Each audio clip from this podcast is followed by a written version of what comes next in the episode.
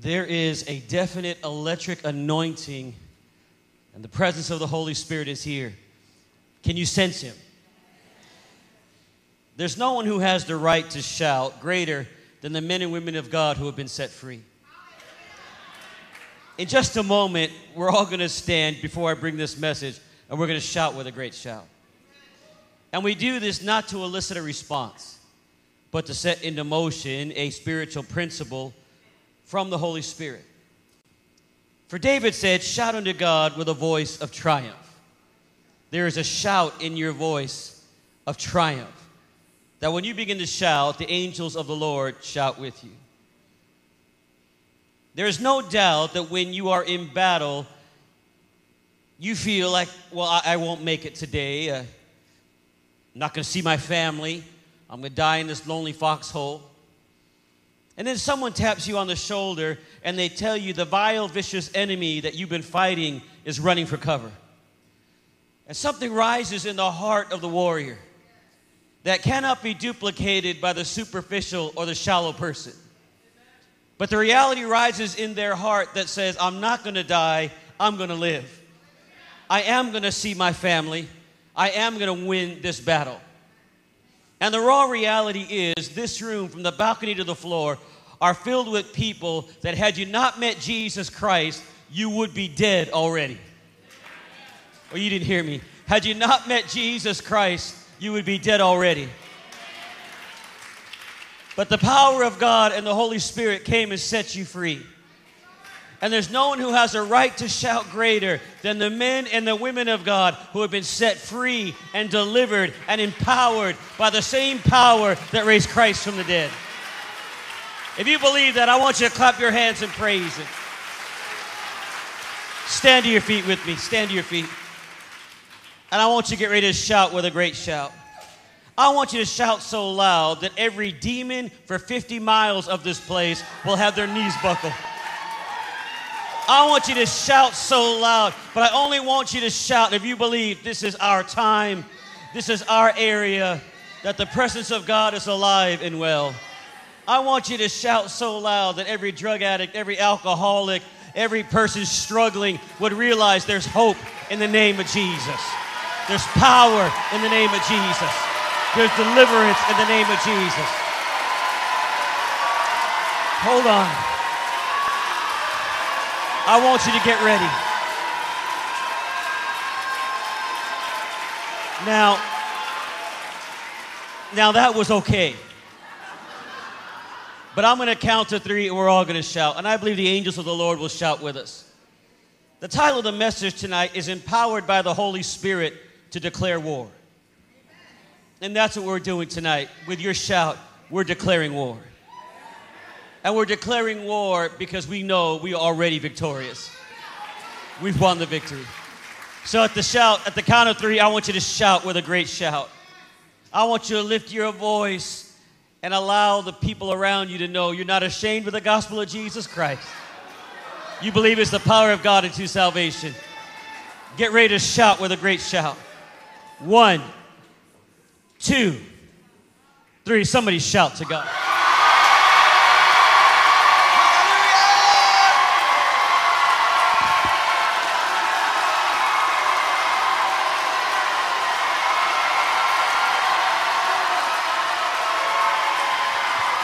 Oh, come on, Bethlehem, shout to God with a voice of triumph.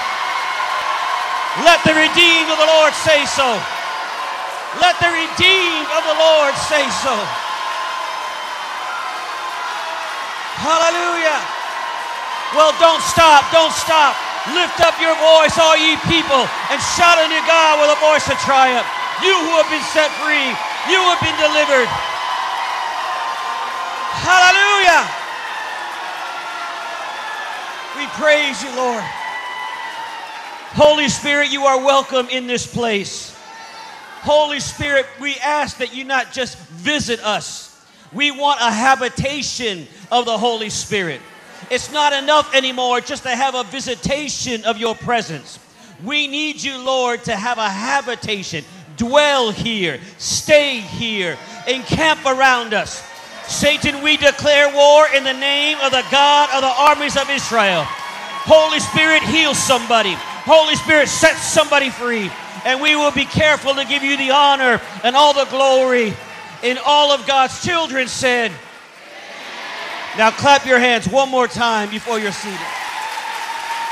We love you, Lord. Wow. Wow. Sit down if you can. You're going to be up in a moment anyway. Thank you for coming to church. I believe because you made God a priority in your life and you set aside the time to honor God. Because you have honored the Holy Spirit by coming tonight and honoring His house. I believe that your work week will be so much better because you chose to honor God. If you believe that, somebody shout amen. Friend, I believe the toughest enemy to fight is the one we don't know about. So tonight, I want to address and deal with the principles of spiritual conflict and battle in the invisible realm and the Holy Spirit's job in our life to empower us to victory. He empowers us to victory. That we would declare war, casting down imaginations and strongholds. What surprises me is that many people, many Christians, do not acknowledge that this world actually exists. But the reality of this realm was attested to by Jesus himself. When you study the life of Christ, you realize that it doesn't take very long for you to understand that Jesus' ministry was very much in the realm of dealing with the demonic or the satanic. And he wasn't playing up to the popular superstitions of the ancient world. He wasn't being weird. He was dealing with the reality of the spiritual warfare that you and I are engaged in on a daily basis.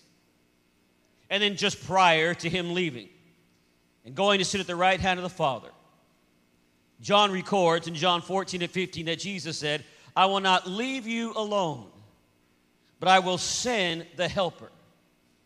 And then he adds, not only is he the helper, but he is the spirit of truth. That the Holy Spirit will speak truth. With that as background, let's read together 2 Corinthians chapter 10, starting verse 3 through 5. For though we live in the world, we do not wage war as the world does. The weapons we fight with are not the weapons of the world. On the contrary, they have divine power to demolish strongholds.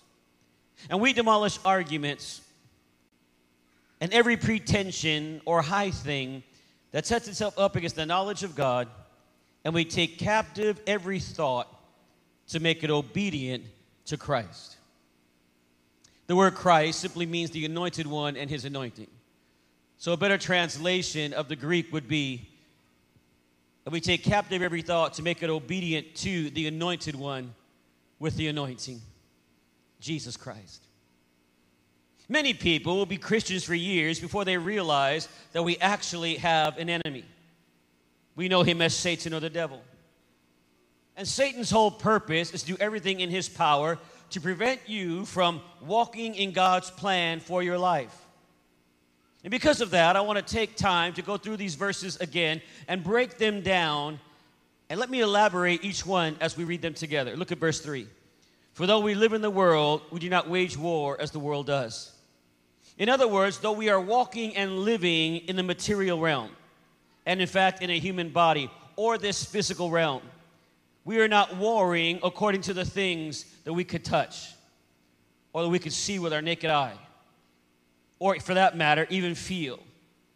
That this conflict that we are engaged in transcends the realm of the human senses. And much of what happens in your world, and much of what happens in my world, are initiated by dynamics that are beyond mere human dynamics. And you might be saying, well, okay, Randy, what in the world does that mean? Well, have you ever gone through a time in your life or a season and understand that the attacks of the enemy come in seasons?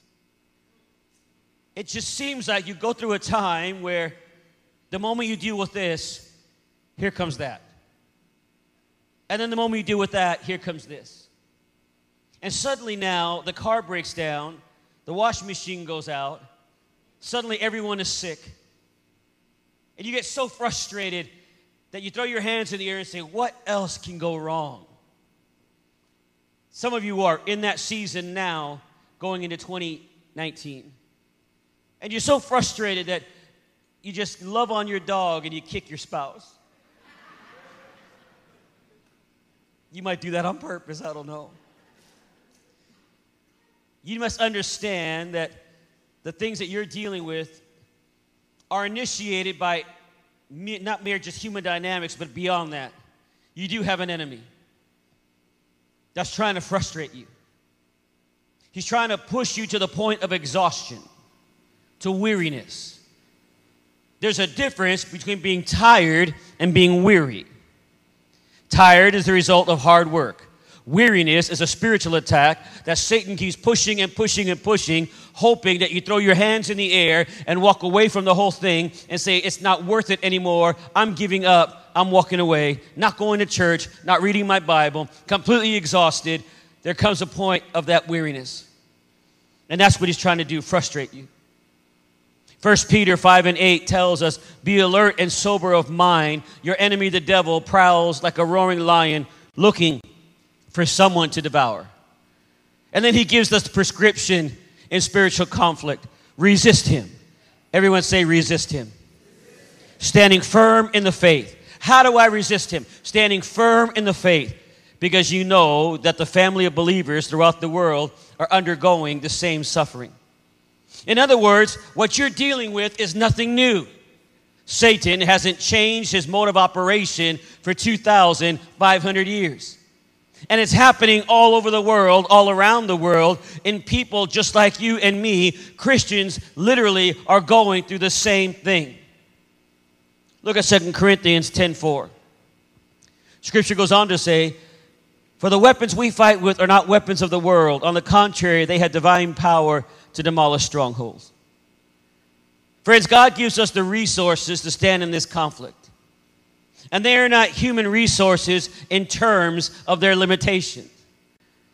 The weapons we fight with are not from this world, but they are mighty through the power of the Holy Spirit, and their dynamic and power comes from Him. And they are used to demolish or pull down strongholds. Let me establish here and explain to you strongholds are real. They are distinct barricades against your future, against your life coming in the fulfillment of God's creative purpose for you. Strongholds are real. They are no less real than the walls of Jericho were real to Israel's attack. But the resources and the weapons that Israel used were not the weapons of normal military stratagem of that day, or for that matter, really any other day. For the Lord told Joshua, Joshua, I'm going to give you Jericho. Well, that's great, God. How you going to do it? Well, son, what I want you to do is I want you to walk around it and shout just like we did. Do this for seven days, and on the seventh day, walk around it twice, blow your trumpets, shout praise to God, and the walls will come tumbling down. Now, that's a military strategy that defies all human logic. Because Joshua must have thought, really? Bro, that's it? That's the strategy? And then you realize that it illustrates dynamically for us. That the people who move in the purposes of the Holy Spirit are people who not only realize victory by God's dynamic when they are obedient and they honor Him, but they are people that God uses to shape all of history. I don't know about you, but I want to be a history shaker. Anybody else want to be used to shape history? I want to be a history maker. And do you realize that you have the power within you to do that? And when you come to the matter of dealing with strongholds in your life, we are dealing with a very real arena where the strategies we use, like Joshua at Jericho, are not human reasonings or man's wisdoms. Now, in military terms, a stronghold is an area where the enemy entrenches himself and takes control. You, you probably have heard this term used when referring to some type of enemy battle. They get a little area and they become entrenched. The movie Hacksaw Ridge is a great example. It's the true story of PFC Desmond T. Doss, who won the Congressional Medal of Honor in World War II, despite refusing to bear arms because of his Christian belief to not take a life. And if you've never seen the movie Hacksaw Ridge, I strongly recommend it. See, Doss was drafted and he was ostracized by his fellow soldiers for his pacifist stance. But he went on to earn their respect for his bravery, selflessness, and compassion after he risked his life without firing a single shot. And this man was so on fire for God, this man was so filled with the power of the Holy Spirit that armed against overwhelming stronghold on a little island in Okinawa, Japan, he saved 70 men in battle. Excuse me, 75 men in battle by lowering them over a ridge some 90 to 100 feet all by himself. In the movie, they show PFC Doss praying before they went back up the ridge to go into battle, and the commanding officers are shouting to all the army around him, Let's go, let's move. But nobody moved until PFC Doss stops praying. They had such respect for the man. Armed only with his power of the Holy Spirit. And it's amazing when you watch the movie, as he's lowering him down, he is saying things like, Lord, just help me get one more out. How many have seen it? Lord, just help me get one more out. Lord, just help me get one more out. What an awesome illustration on how to deal with enemy strongholds. Lord, Holy Spirit, that I would get one more out. And the Bible talks about strongholds in our mind. These are areas of thinking dominated by the enemy, areas where we are being deceived. You say, okay, Pastor, how does this happen? Well, he comes against us by bombarding our minds with cleverly devised patterns of nagging thoughts that lead to suspicion and doubt and fear and reasoning and theories, and they all will ultimately end up refuting God's word. Trying to make you think that God's word doesn't matter. And when these thoughts get rooted in our minds, in other words, the Satan will create a train of thought that so fits your way of thinking that you suppose it comes to your own line of reasoning, and he'll just keep nagging you with these things. Your husband doesn't love you, your children don't care about you, your wife no longer cares for you, you'll never do this, you'll never do that, and the negativity. And the moment that you bite on that negative thought, you now just open the door for weariness, and suddenly that negative thing becomes a stronghold in your life. An area of your mind's thought process that you allow the enemy to camp. They become strongholds. Please understand if you're a child of God, Satan does not have control over your e- eternal soul. We are still saved and on our way to heaven, and for that matter, he does not have control over your complete thought process. However, the devil can gain control over certain areas of thoughts, and those areas greatly affect your quality of life. The Holy Spirit brings joy into your life. Those strongholds steal your joy, they steal your peace. For the Holy Spirit is the Prince of Peace. And the devil gets a certain area of thinking and he steals your peace. One of the primary ways he does this is through deception, trying to bring all kinds of negative thoughts to your mind. And that is why it is so critical for you to learn how to renew your mind with the weapon of God's word.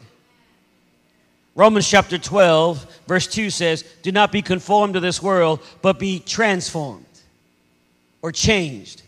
How? By the entire renewal of my mind. It is not an accident that Jesus said, I will leave you the Olos Paracletus, another of the same kind, who is literally the mirror image of me on planet Earth until I come again. And he is the spirit of truth. Satan begins to construct that train of thought, those lies, and the Holy Spirit combats those lies with the truth of God's word. And that's why you've got to fill your mind. That's why you've got to be in the school of teaching here at the church. We are in a spiritual battle, and you must fight with spiritual weapons. And God, through the Holy Spirit, has given us His Word as our main line of defense against the lies of the enemy. In almost 30 years of ministry, I have heard the same stories over and over and over and over again from California to here to New York and every state in between. From people who really love God. They love their family, they love their in laws. Well, maybe not the in laws, but they love. Just seeing if you're awake. But they'll say to me, Randy, for years I believed so many things that weren't true. And it created a mess in my life. And I'll ask them, well, things like what? And they'll say, for years, I remember having thoughts like, nobody cares about me or loves me. Nothing good ever happens in my life. I've even had people come to me and say that they'll get nagging thoughts that say, Why should I even keep trying to lose weight? It'll never happen. And the frustration. You'll never get an education. You'll never do this. You'll never do that. For years, they say, I struggle with thoughts that I'm always going to have a second class life because I was abused by my father and now I'm damaged goods. I've heard that from young people all over the country. Those are lies, they're strongholds of the enemy. Friends, the moment you surrender your life to Jesus Christ and you make him the Lord of your life, the Bible tells us in 2 Corinthians 5:17 that anyone who belongs to Jesus has become a new person. The old life is gone and the new life has come.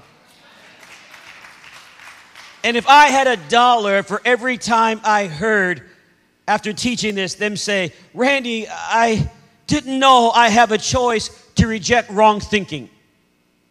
I'd be a multimillionaire. Literally, people say, I-, I had no idea that I had a choice that I could reject wrong thinking. The good news is that the Word of God is the most powerful thing on earth. And as we read and study and learn and live God's Word, then it literally transforms us from the inside out and helps us to destroy the strongholds of the enemy. Ephesians 6, verses 12 through 18 tells us our enemy, who our enemy is and how we need to put on the armor of God so we can stand uh, uh, stand our ground and resist him. Listen to verse 17. Take the helmet of salvation and the sword that the Spirit wields. Oh, that's so critical. And the sword that the Spirit wields, which is the Word of God. Well, that raises the question okay, how do I get the sword the Spirit wields operating in my life? The Holy Spirit, when we begin to speak God's Word, if you're dealing with fear, a stronghold of fear, the moment you begin to speak God's word, the Holy Spirit comes with a sword and begins to demolish the strongholds of the enemy. If you're dealing with fear, you begin to speak the word, and the Holy Spirit swings that sword. The Lord is my light and my salvation. Whom shall I fear? The Lord is the strength of my life. In whom shall I be afraid? When the wicked enemies and my foes come upon me to eat my flesh, they will stumble and fall. Thou host shall rise against me, my heart shall not fear. Thou war shall rise against me. In this will I be confident. That one thing that I desire of the Lord, that I will seek after, that I will dwell in the house of the Lord all the days of my life, to behold the beauty of the Lord and to inquire in his temple. For in his time of trouble, he shall hide me. He shall set me up upon a rock. The moment you begin to speak the word and preach the word and sing the word and meditate on the word, the Holy Spirit pulls the sword of the Spirit and he begins to demolish the kingdoms of darkness. That should make you want to shout. If you believe that, clap your hands and give him praise. Somebody shout, Speak the word. Oh, speak the word. As you study God's word, it becomes a filter in our mind that reveals the lies of the enemy. Lies the enemy has sown into you and embedded possibly since your childhood. That something happened early in your life that Satan created a train of thought and you started thinking about that maybe when you're six, seven, eight years old, and now it's embedded in your mind. And you don't know it's there until the Holy Spirit Himself begins to empower you by God's written word, and you start comparing the way you think with God's word, and you go, wait a second. Th- this isn't adding up. I want to encourage you today to make a determined decision. A determined decision to honor God with your mind. The devil will do everything he can to distract you from spending time in God's word because he knows the moment you start speaking the word, the Holy Spirit starts swinging that sword. Have you ever woke up in the middle of the night wide awake and wondered, no, why am I so, why am I, why can't I sleep? Listen, don't get up and go watch Jimmy Fallon. I know some of you do that. Uh, don't get up and watch ESPN or turn on Fox no, no, no. Let, let me tell you. Go and get your Bible and go and sit down somewhere and start reading the Word. It is better than NyQuil. it's better than Tussin. See, growing up, we didn't get Robitussin, we got Tussin. Robitussin was the good stuff.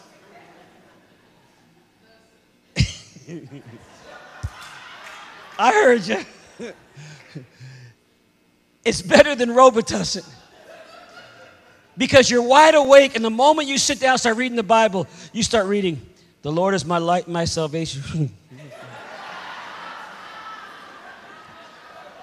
Whom shall I? The Lord is. Right? Because what happens is Satan begins to have the sword of the Spirit, and the Holy Ghost starts to move in your area, and the devil says, Let him go to sleep. He's doing more damage awake than he was asleep. Oh, somebody shout, Amen.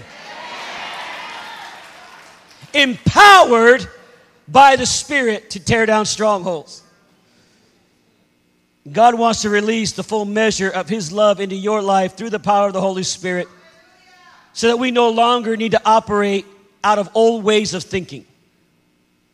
See, even though you're saved, you've got to learn a new way of thinking. Oh, you didn't catch it. I said, even though you're saved, you've got to learn a new way of thinking. That's called sanctification. You don't wake up in the morning after you get saved a perfect Christian. How many know that's right? I mean, you might pray for that husband, for 25 years, he finally gets saved, and you're all excited. Next morning, you call the church and say, He ain't changed yet. well, you know, you don't wake up a perfect person. The Bible says, by the renewing of your mind. Dr. Jack Hayford, the former lead pastor of the church on the way in Van Nuys, California, he said early in his ministry, he learned that people were struggling with things in their life that they really didn't like about themselves. Without raising your hand, do you have some things in your life that you really don't like about yourself?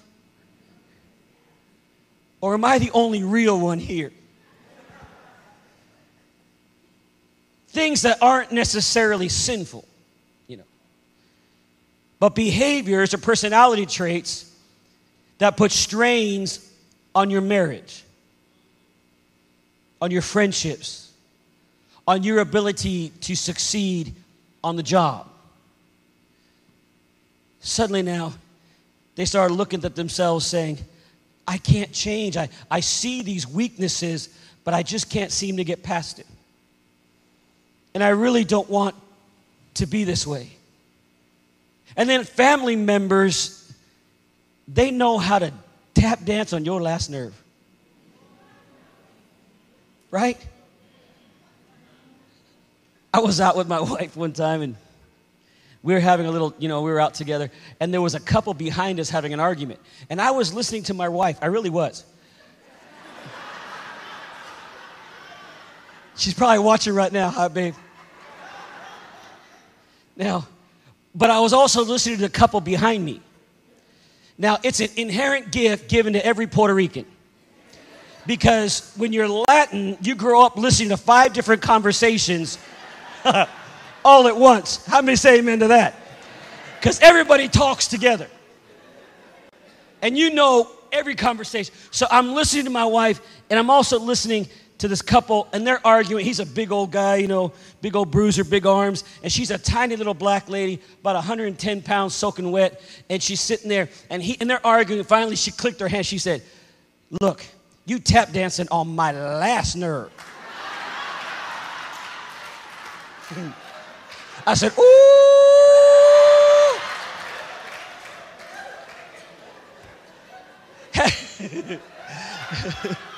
Have you ever had someone just tap dance on your last nerve? Are you sitting next to someone? No, no, no, just.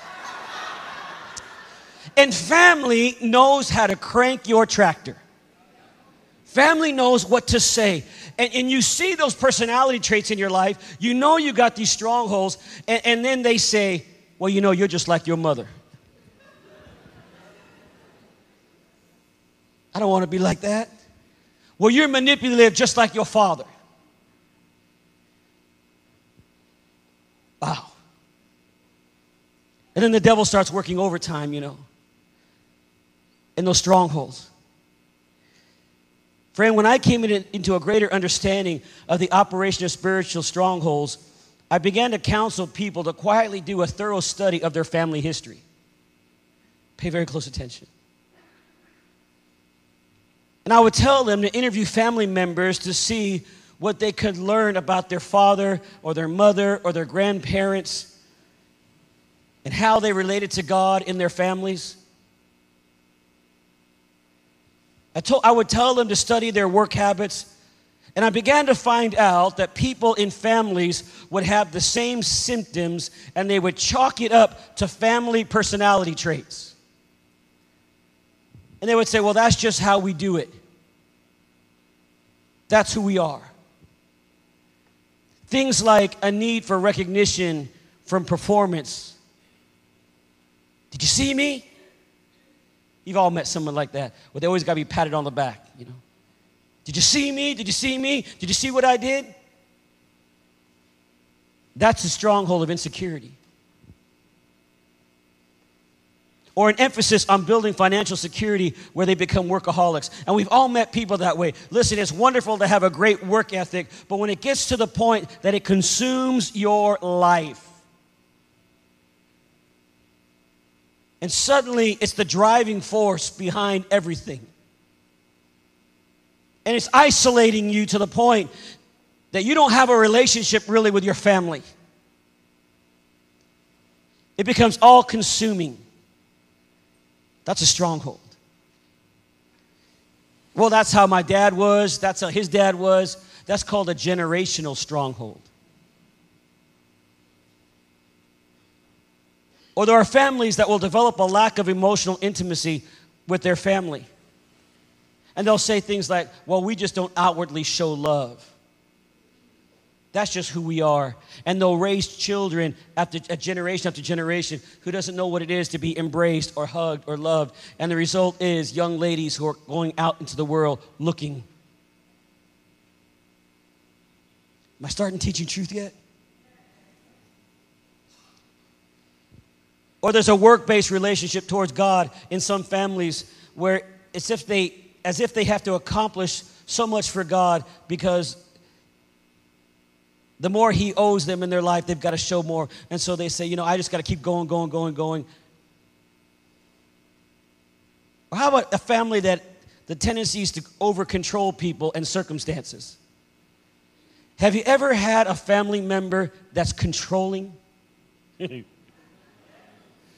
Are you married?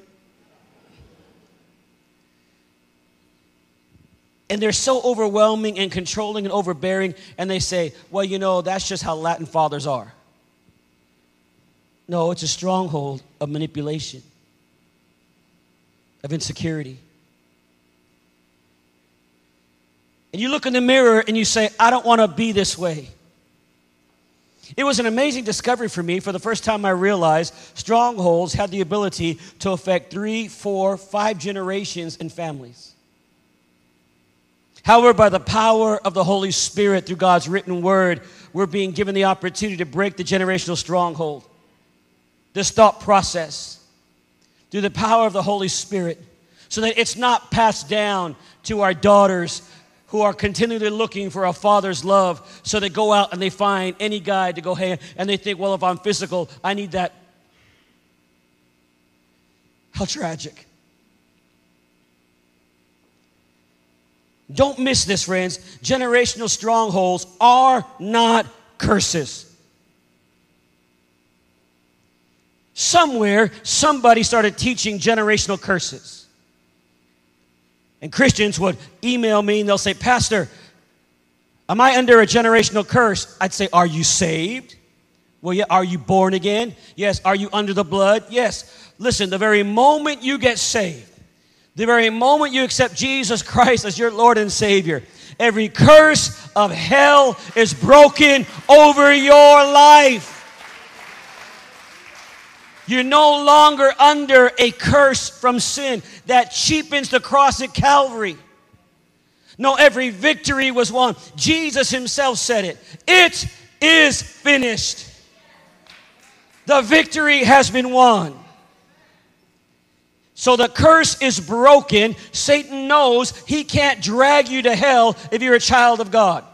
Satan knows if you're a child of God, living under the power of the Word of God, walking in the Spirit, allowing the Holy Spirit to lead you and guide you, he cannot take you to hell. So he will lie to you and heap as much hell on your life in this life as he possibly can in hopes that you will give up and give in and say, Well, I guess I just thought that. That's just the way I am. That's a lie from the pits of hell by the renewing of your mind, you need to have a, a regeneration of who you are in Christ. And if you're not careful, you will pass these lies down by your behavior to your children and your grandchildren and your great grandchildren. Again, this, this is how it works. And, and not to be repetitive, but it bears repeating. Satan inspired thoughts are introduced into a person's mind. The individual entertains these thoughts, which bring out emotions. Listen, emotions are good servants, but poor masters. And so many people are led by their emotions and not by the Word of God. For the Holy Spirit wants to bring you the truth through God's Word. That's why you've got to know the Word when we give in to these emotions and allow them to master us, eventually it leads a person to take some sort of action. Continual participation in the action causes the individual to develop a habit. As the habit develops, a stronghold is built. Imagine being born with a pair of sunglasses on and you grow up looking through the whole world through these sunglasses. You would never know that you could see better without them. And then suddenly somebody takes those glasses off. That's what the Holy Spirit wants to do. He wants to take those glasses off of you to where you see clearly and you say, Oh, now I see. Now I see. Strongholds operate this way. They masquerade as if they're a part of your personality. I mean, I want you to be honest with yourself. How many times have you said, Well, you know what? Our family, we just do it this way. This is the way we've always been. It's just a part of who we are. Has anybody ever said that? Come on, be honest. Yeah. But guess what? The moment you get saved, you get a new family. You take on the personality of a heavenly father. And you learn the way the heavenly father thinks. The Bible says in verse 5, we demolish arguments, or the Holy Spirit demolishes arguments. Some translations say we cast down imagination and every pretension or high thing that sets itself up against the knowledge of God, and we take captive every thought to make it obedient to Christ. How do I take captive every thought? The Holy Spirit, He is the Spirit of truth. Listen now, have you ever stopped to think about what you think about? I know you're going, Whoa. Dude, that's deep. No, understand. Have you ever stopped to think about what you think about? In other words, have you ever been going through your day, and all of a sudden this thought comes. It's a maybe a depressing thought, or you'll never advance, you'll never go anywhere. And you just think, well, I, you know, I guess that's just the way I am. Have you ever stopped to think, Holy Spirit, where did that come from? Have you ever stopped and said, Holy Spirit, does this line up with your word? Was that thought based on God's word? You don't have to think about just anything that comes into your mind. You can choose your thoughts and do your own thinking on purpose. If your mood begins to sink and you begin to have a bad attitude, take an inventory of your current thoughts and say, Holy Spirit, right now, you are the Spirit of truth. I don't believe these thoughts are inspired of you. For the Bible says that the Holy Spirit didn't bring a spirit of fear, but of love, joy, peace, and a sound mind. Maybe you're going through panic and you're having a panic attack. Holy Spirit, I, I don't believe this is from you. And so I want to honor you, like we talked about this morning. I want to honor you, Holy Spirit. And I'm going to ask you, Holy Spirit, by the inspiration of who you are, to begin to renew my mind. Now, that's the key. You must base it on God's written word. And don't you know the enemy will try to get you early in the morning? How many know what's He'll try, you, you can still be laying in bed. Some mornings I wake up, before I get out of bed, I begin having all these negative thoughts about people and situations. Do you know that every morning there are some people while they brush their teeth, they sharpen their tongue thinking about what they're going to say about you? You might want to write that one down. Ooh, that was a good one. And to No, I'm laying there, I have to talk to myself and say, Randy, you're not going there. There are times I'll literally just be laying in bed and I'll lay my hands on my head and say, Holy Spirit, you are the Spirit of truth. You can empower me, Holy Spirit, right now. Then I begin to think on right things, whatever is good, whatever is right, whatever is just. Think on these things. Think on these things. And suddenly I begin to quote scripture. The next time you notice yourself thinking the same old negative things towards your family, choose to replace those thoughts with truth from God's Word. I made a decision about a year ago to every night before I go to bed to pray 1 Corinthians 13, 4 through 8 over my family. It's called a love chapter. And I'll start with my wife, and then I go to my firstborn Christian, and then I go to Morgan, and then Quentin, and then my daughter Ashton, and then I get up and I go to bed. It goes something like this. My wife's name is Carlene. I'll say, Holy Spirit, you are the Spirit of truth. I need to wield the sword of the Spirit now. So, over Carlene, Lord, love is patient, love is kind. It does not envy, it does not boast. It is not proud, it does not dishonor others, it is not self seeking. It is not easily angered. It keeps no record of wrongs. Love does not delight in every evil, but rejoices with truth. It always protects, always trusts, always hopes. Love never fails. Lord, my son Christian, love is patient, love is kind. For instance, if the enemy tries to convince you that you're insignificant, that your life has no meaning or purpose, I would strongly suggest you begin to quote Psalms 139. You search me, Lord, and you know me. You know when I sit and when I rise. You perceive my thoughts from afar.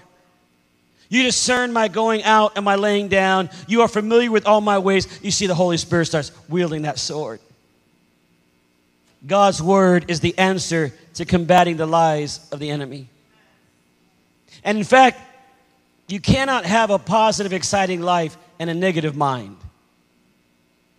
And that's how you know if you have a negative mind that you're under attack and Satan is trying to create a stronghold there. So understand if you struggle with negative thinking, it's important for you to come to grips with the fact that your life won't change until your thinking does. Those strongholds of insecurity. And I've learned that if we never meditate on God's word, we'll never experience the depth of his love for us. The love of God is meant to be so powerful in our life, the Holy Spirit to energize us to victory. Corrie Ten Boom, one of the most godly, soul rich individuals in Christian history.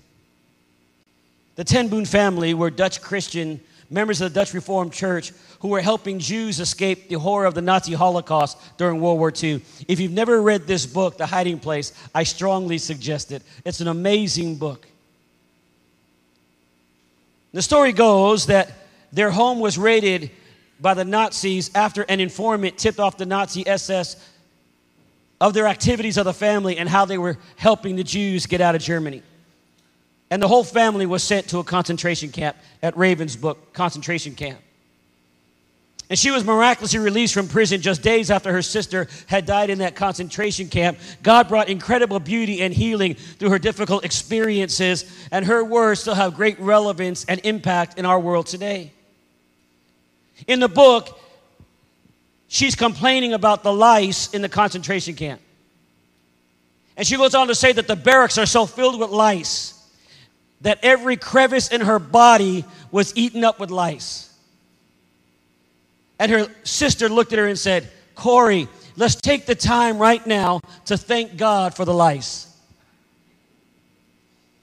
And Corrie Ten Boom said, How in the world can I thank God for the lice? Oh, the Spirit of truth. And she said, Corrie, if it wasn't for the life, those germ- lice, those German soldiers would be in here raping us and beating us every day. So God has sent the lice to keep us safe. Have you ever stopped to think about what you think about? Empowered by the Holy Spirit. In the midst of the constant death and pain and misery, Corrie Ten was asked, How do you make it all those years? Listen to what she said. I came to the conclusion if you look at the world, you'll be distressed. If you look within, you'll be depressed. But if you look at Christ, you'll be at rest. Oh, you can clap your hands for that.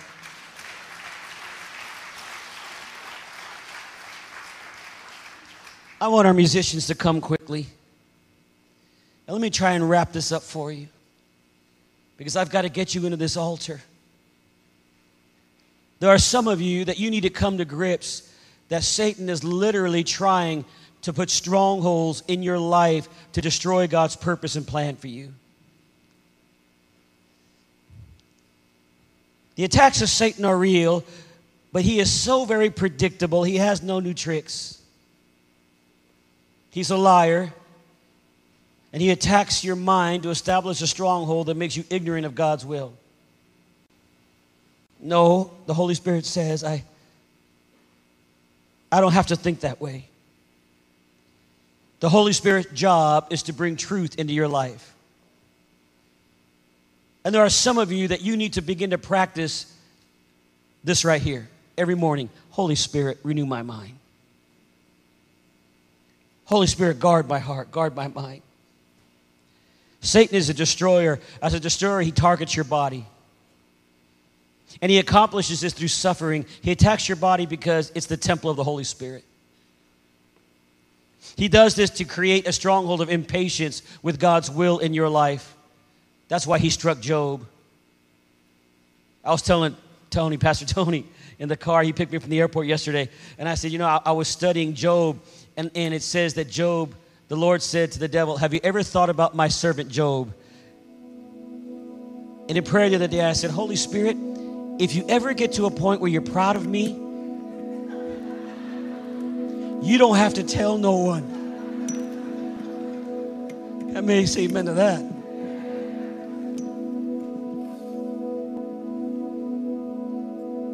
Satan is a ruler. He wants to control your will as he did with King Saul, and his principal weapon in controlling your will is to establish a stronghold of pride. This is the sin we all must be aware of. By the way, even the Apostle Paul dealt with pride. That's why God gave him a thorn in his flesh. Well, that's for another time.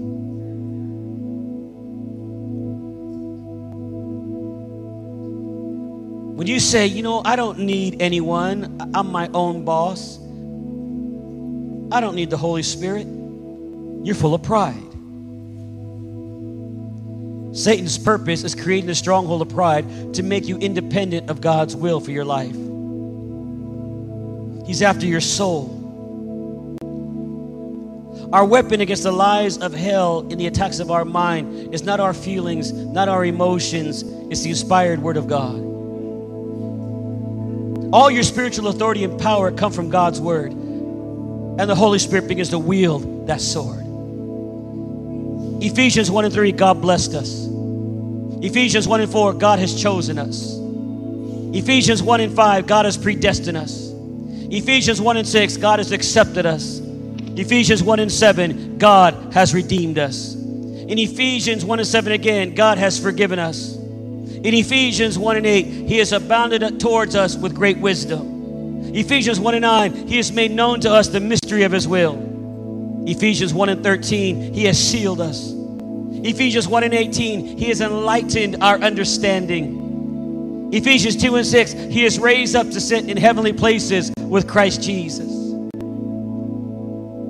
The strongholds that Satan is trying to bring are completely destroyed when you honor the power of the Holy Spirit and you say, Holy Spirit, empower me, change me, move in my life.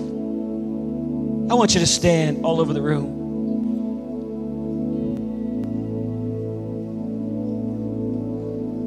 By an upraised hand, how many will say, Randy, there are things you talked about tonight that I deal with on a daily basis? Come on, let me see your hand right now. Right now. I want you to look around. You're not alone. That's about 90 to 100% of every one of us.